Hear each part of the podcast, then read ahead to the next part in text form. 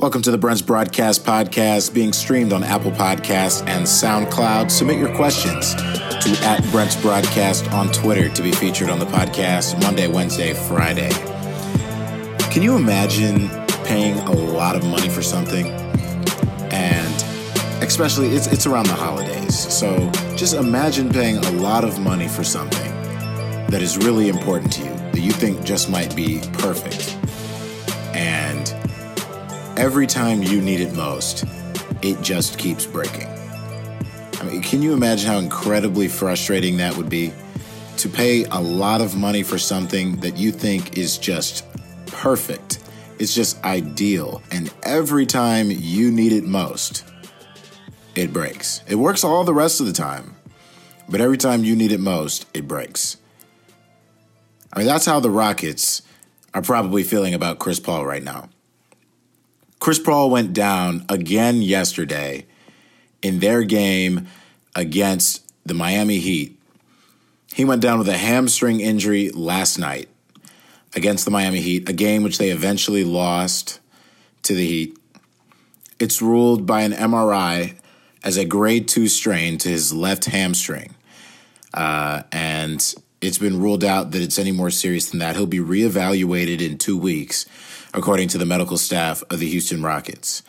Uh, Chris Paul missed extended periods of time last year in the playoffs when it mattered most. All right, we all remember that they played the Warriors in the Western Conference Finals, and they were up in that series, and they could have closed it out in six games. But Chris Paul got hurt and didn't play in game six or game seven and Houston ended up losing that series to the eventual champion Warriors. So the Rockets last year in the playoffs looked like they were the perfect team to have the chance to take down Golden State. And they really almost did it. I mean, they were a game away. I mean, they blew the last two games without CP3 and they lost the series. When he was playing, the Rockets looked like the better team on that court as far as matchups go. There was no other team in the league that matched up with Golden State offensively like the Rockets did last year. And Chris Paul managed to be rather healthy throughout the year, playing very well. The Rockets, along with uh, MVP performance from James Harden, were a fantastic offensive team in the West, and they could they could put up the points with the best of them. But right when they needed Chris Paul most to close out the most important series and the most important games of the year. He went down with an injury and missed those last two games, in which a lot of people believe cost the Rockets their chance at an NBA Finals uh, seven game series against the Cleveland Cavaliers. A series that many people, including myself, believe Houston would have won had they replaced Golden State. Cleveland just wasn't good enough last year. We saw that them getting swept by Golden State. The Rockets probably could have beat them in five uh, themselves. So Chris Paul went down last year when it was most important. And here we are this year. The Rockets having a bad start to the season. They lost a lot in the offseason as far as defense and shooting. Trevor Ariza, Luka Mbah a Moute. Uh, Lou Williams has been gone for a while. So the team has been missing some firepower this year that they didn't have last year. The Rockets are finally getting things together. They strung a couple games, a couple W's in a row, got their record to over 500, and now Chris Paul goes down with a hamstring injury last night against the Miami Heat. He's expected to be out at least two weeks before he's reevaluated. Could be more after that. Chris Paul just signed a brand new deal in the offseason this year with the Rockets. He's projected, excuse me, not projected, he's signed to make $35 million this season. $35 million this season. $38 million next season. $41 million in 2020 2021 and $44 million in the 21 22 season, in which Chris Paul will be 36 years of age. He's 33 now, and and seemingly can't stay on the court. What is he going to be like when he's 36 and 37 years old? When he finally becomes a free agent, he'll be 37 at the end of that deal. What is, what is his health going to be like then?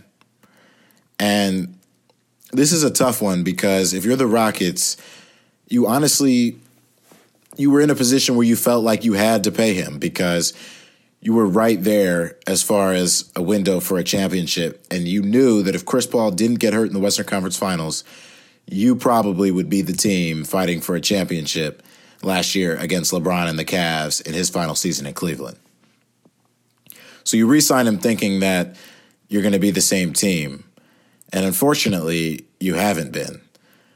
But more importantly, now that you're playing better, he goes down again. And if you're the GM for the Rockets and if you're a fan of the Rockets, I think right now you're very disappointed to hear that Chris Paul has these lingering in- injury issues that don't appear to be going away anytime soon. And I really like Chris Paul. He's a fantastic point guard, one of the best of all time. But I don't know. 35, 38, 41 and 44 million dollars is a lot of money to be spending on a player who doesn't seem to be able to stay on the court when it matters most. Once again, submit all your sports questions for me at Brent's Broadcast on Twitter. We'll be answering those as the podcast episodes roll out later in the week. Submit your favorite questions that you're curious about at Brent's Broadcast on Twitter. In the NBA, LeBron James last week was quoted saying it would be amazing if Anthony Davis were to join the Lakers and form somewhat of a uh, you know tandem with LeBron next season. And uh, LeBron LeBron said that would be fantastic. He's he's quoted saying, "Duh, that would be amazing." And of course, he would say that. That's just pretty common sense. Um, but now, uh, apparently, some small market GMs are upset that the NBA is not enforcing tampering rules as far as Anthony Davis goes. There's been a lot of buzz lately around the idea of all star forward Anthony Davis playing for the Lakers next year. Uh, now, I, I, would like everybody to pump the brakes on this a little bit because people are starting to act like Anthony Davis can just go play for the Lakers whenever he wants to. Anthony Davis is not a free agent at the end of this season. And the media is kind of talking about it like he is, but he's not. Anthony Davis isn't a free agent until next summer, not this coming summer.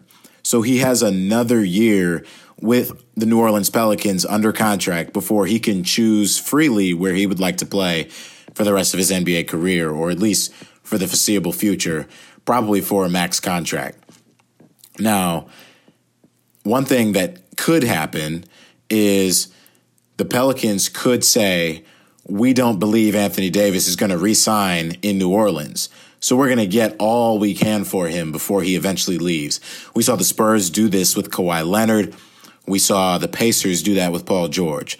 It was two players that they knew were going to leave their respective franchises once they become free agents the next summer. So they went ahead and traded them in advance to a team who wanted to try to give their pitch to that player to sign long term in order to get the most that they could before they left for nothing. so the Pelicans could do this with Anthony Davis, and it could be to the Lakers. Now, in my mind, I see it a little hard to believe that the Pelicans would want to trade Anthony Davis to play with LeBron because they would just ideally dominate the Western Conference outside of the Warriors for the foreseeable future. However, if Anthony Davis says, I want to be traded, I'm not going to resign here, the only place I want to go is Los Angeles, then maybe other teams are reluctant to trade for him because they don't think he'll resign. However, with how well the Kawhi Leonard trade is going in Toronto this year, and with how well things went with Paul George in OKC, in which he actually re-signed there, even though he said he wasn't going to, because he said he was going to go to LA no matter what. He eventually didn't because Russell Westbrook and the Thunder sold him on staying in Oklahoma. Now, the same thing could happen in Toronto this year with Kawhi. So if you're a team and Anthony Davis isn't committing long term, you're going to be very reluctant to give away as much as he's going to cost to make that trade. Nonetheless, the Pelicans have come out saying they're not trading Anthony Davis no matter what. Alvin Gentry made that very clear in one of his quotes, saying, We are not trade Anthony Davis under any circumstances. Uh, his his actual quote is literally, "No, we're not trading him. We're not trading him under any circumstance. You can move on from that one." So Alvin Gentry has made it a point to say that this is not an option, which I think is smart because Anthony Davis hasn't shown any interest publicly in wanting to leave the Pelicans. He has said, he has shown dedication to that franchise in the times he's been there. They've tried to get free agents. You know, they got Rondo and Boogie in a trade. Anthony Davis has been committed. He plays well there. He's only 26 years old. He's got plenty of all star years left to what could be a Hall of Fame career. You don't easily attract that many free agents to New Orleans. You play in the Western Conference and you're pretty much in the East. That's a lot of travel. A lot of free agents don't have their eyes on New Orleans. So it's risky to just give away a player like this. But it is news out there. There are some tampering issues because people feel like the Lakers are recruiting uh, Anthony Davis, although management said nothing. Regardless of that, the Pelicans have made it very clear that Anthony Davis being traded is not in their plans. I think this is smart. I would keep an eye on it to see what he wants to do in the future. But let's all pump the brakes a little bit because Anthony Davis has a whole nother year under contract and has shown no express in demanding a trade. Let's pump the brakes on Anthony Davis going to the Lakers for now. We can talk about it next season unless he demands a trade in the near future. It's a big week in the NFL, week 16. We're getting down to the nitty and gritty just before the playoff seeding is finished. This is one of the tightest NFL seasons we've seen in a long time. A lot of people are calling it the best NFL season ever as far as competitiveness. Um, really, especially in the AFC, uh, it's just so tight. There are so many teams who could get in for those wild card spots that uh, you know it's it's really interesting. The playoff picture, as of now, uh, has Kansas City clinched. Houston's a two seed in the AFC at 10 and 4. New England's a three seed. Pittsburgh's a four seed. So all of those teams are at the top of their division, while the Los Angeles Chargers are coming in at the first wild card spot at 11 and 3. They've clinched the playoffs.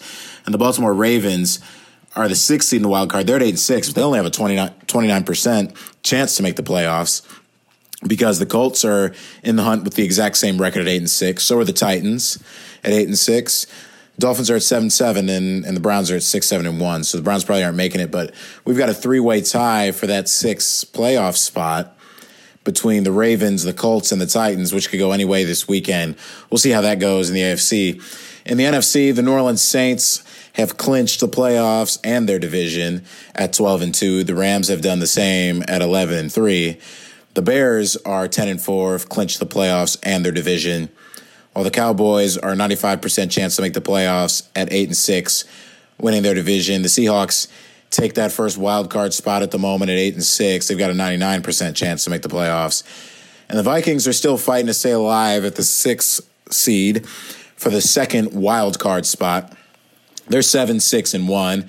The Eagles are in the hunt at 7 and 7 and the Redskins are also seven and seven. The Panthers are six and eight, but they've basically pulled the plug. Cam Newton's done for the year.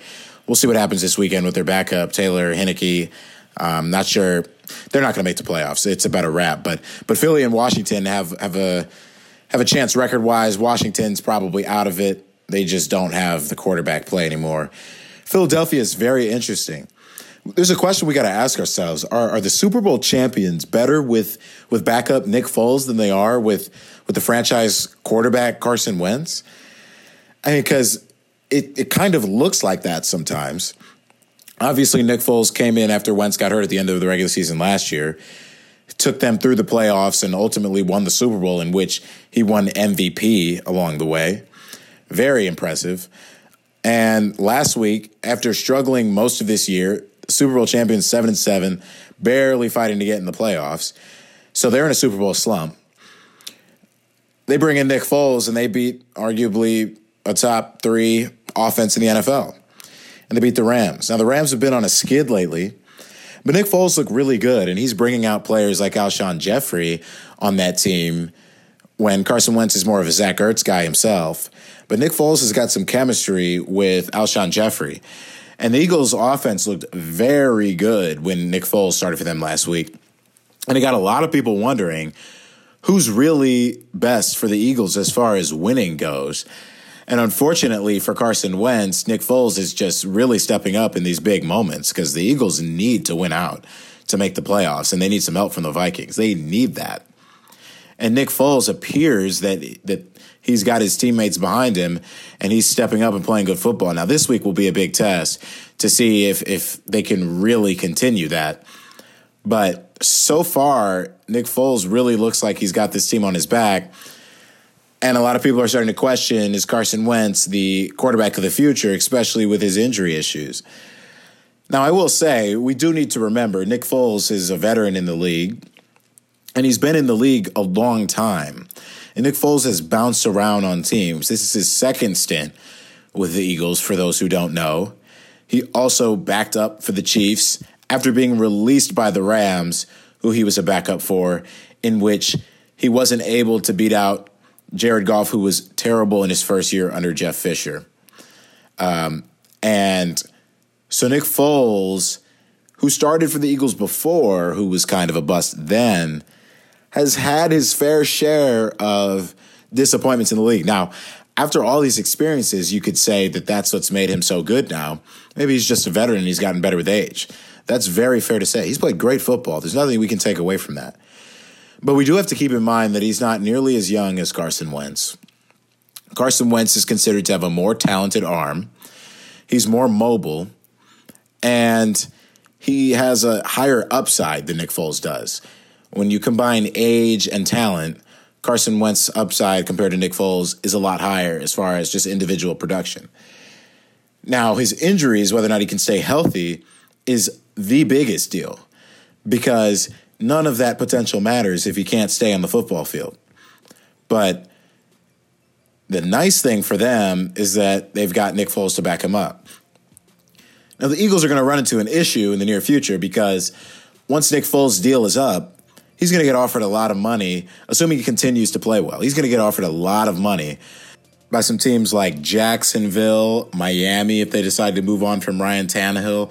Washington's going to need some insurance. Who knows if Alex Smith is going to make it back healthy and be the same quarterbacks, likely not to be nearly as mobile. So they could use a quarterback to look at. Uh, another team that could really look at a quarterback, maybe Denver decides to go after him. The New York Giants really, really need a quarterback. Tampa Bay could really use a quarterback. So there's some really interesting teams that could take a look at Nick Foles and might be interested in offering him some big money in the offseason. So the Eagles, it's going to be impossible for them to pay two quarterbacks starter money. So they're going to have to make a choice here. Now, the obvious choice to me is to move on in your future with Carson Wentz. But some people are really raising the question if the Eagles are better without Nick Foles. In my opinion, you ride it out with the young guy with the better upside. He was 9 and 0 with you while he was healthy, playing like an MVP caliber. If he never got hurt, he would have been the MVP. He's the one who got you to the seeding in the playoffs last year. Nick Foles was able to take over for a couple weeks. Ryan Fitzpatrick is able to do the same thing. They're, the, they're two of the best backups in the NFL. But for a full game season, Nick Foles has never shown that he can that he can really withstand great quarterback play for an entire season, similar to how Fitzpatrick hasn't. So I think you ride with the young guy with a better upside. Carson Wentz, in my eyes, is still a franchise quarterback for the Philadelphia Eagles. He's the quarterback of the future. I wouldn't give up on him now. However, you've got to make sure you have an insurance backup behind him if Nick Foles moves on, because since he is obviously injury prone, it would really hurt to not have somebody good behind him for the eventual time that he gets shaken up by an injury. Once again, submit your sports questions that you'd like me to answer on future podcasts at Brent's Broadcast on Twitter. That's at Brent's Broadcast on Twitter. Submit your sports questions that you'd like to talk about on the Brent's Broadcast podcast.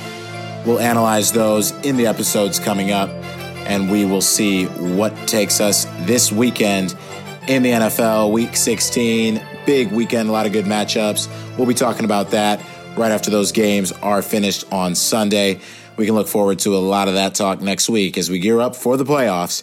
You've been listening to Brent's broadcast on Apple Podcasts and SoundCloud.